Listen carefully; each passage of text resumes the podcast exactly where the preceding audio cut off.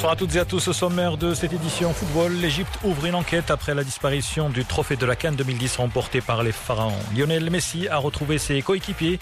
La star argentine a participé à l'entraînement collectif du Barça aujourd'hui. Et puis, cyclisme, victoire irlandaise lors de la 11e étape du Tour de France. Le Slovène Primoz Roglic conserve le maillot jaune de leader. Tout d'abord, le football au Maroc avec ce match en retard entre l'ASFAR et l'UDED de Casablanca. Le WAC s'achemine vers la victoire. Le champion du Maroc mène au score Araba face à l'ASFAR. Un but inscrit en première période par Ismaël Haddad. C'est un match donc en retard du championnat. Le WAC qui a encore une rencontre en moins, eh bien, est deuxième pour l'instant à deux longueurs du Raja de Casablanca.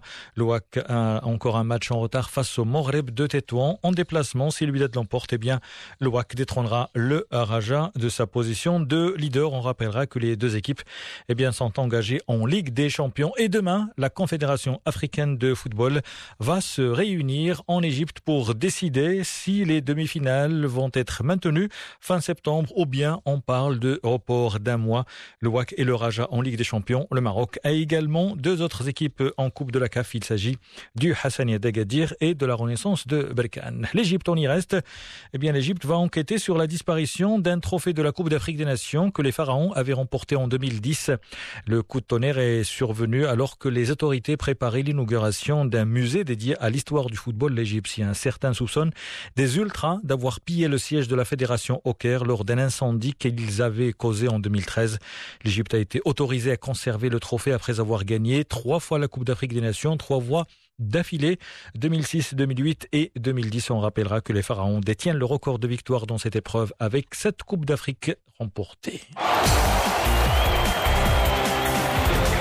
Lionel Messi a repris l'entraînement avec le reste du groupe catalan ce mercredi après s'être entraîné seul lundi et mardi. L'Argentin de 33 ans qui avait communiqué à ses dirigeants le 25 août son intention de quitter le Barça avant de faire marche arrière est revenu s'entraîner sous les ordres du nouveau coach Ronald Koeman pour la première fois hier après avoir passé un premier test PCR à son domicile qui s'est révélé négatif. Le FC Barcelone a par ailleurs indiqué que le défenseur central français Samuel Umtiti testé positif positif au nouveau coronavirus le 14 août dernier, a réussi son examen médical et pourrait donc retrouver ses coéquipiers. L'attaquant international croate Ivan Perisic va retourner à l'Inter de Milan. Perisic, âgé de 31 ans, avait évolué la saison dernière sous forme de prêt avec le Bayern Munich avec lequel il a réussi le triplé, la Bundesliga, la Coupe d'Allemagne et la Ligue des Champions. Par contre, l'avenir du défenseur autrichien du Bayern David Alaba et son coéquipier espagnol Thiago Silva reste incertain. Les deux joueurs euh, pourraient quitter la formation munichoise. Et puis le casse-tête du Paris Saint-Germain, le champion de France, entame le championnat demain. Eh bien, l'équipe parisienne est décimée plusieurs forfaits en raison du coronavirus. Le secteur offensif est le plus touché avec Neymar, Mbappé ou encore Di Maria. La presse ajoute aussi le nom d'Icardi, l'attaquant argentin serait également absent. Le milieu Paredes, le défenseur Marquinhos et puis le gardien Navas également positif.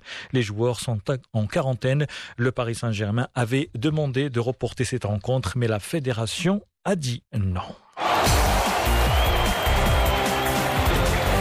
Il a fallu la photo finish pour connaître le vainqueur de la 11e étape du Tour de France cycliste. L'Autrichien, le plutôt l'Australien Caleb Ewan s'est imposé d'extrême justesse ce mercredi à Poitiers, signant son deuxième succès depuis le départ. Ewan a remonté sur la ligne le Slovaque Peter Sagan, qui a dû forcer le passage en donnant un coup de casque à un autre coureur. Sagan a été ensuite sanctionné par le jury des commissaires.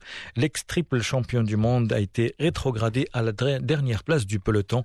Le Slovène Primoz Roglic a gardé le maillot au terme de cette étape de transition de 167 km. Athlétisme avec l'annulation des championnats d'Europe de cross qui étaient prévus à Dublin en Irlande le 13 décembre et ce à cause de la pandémie.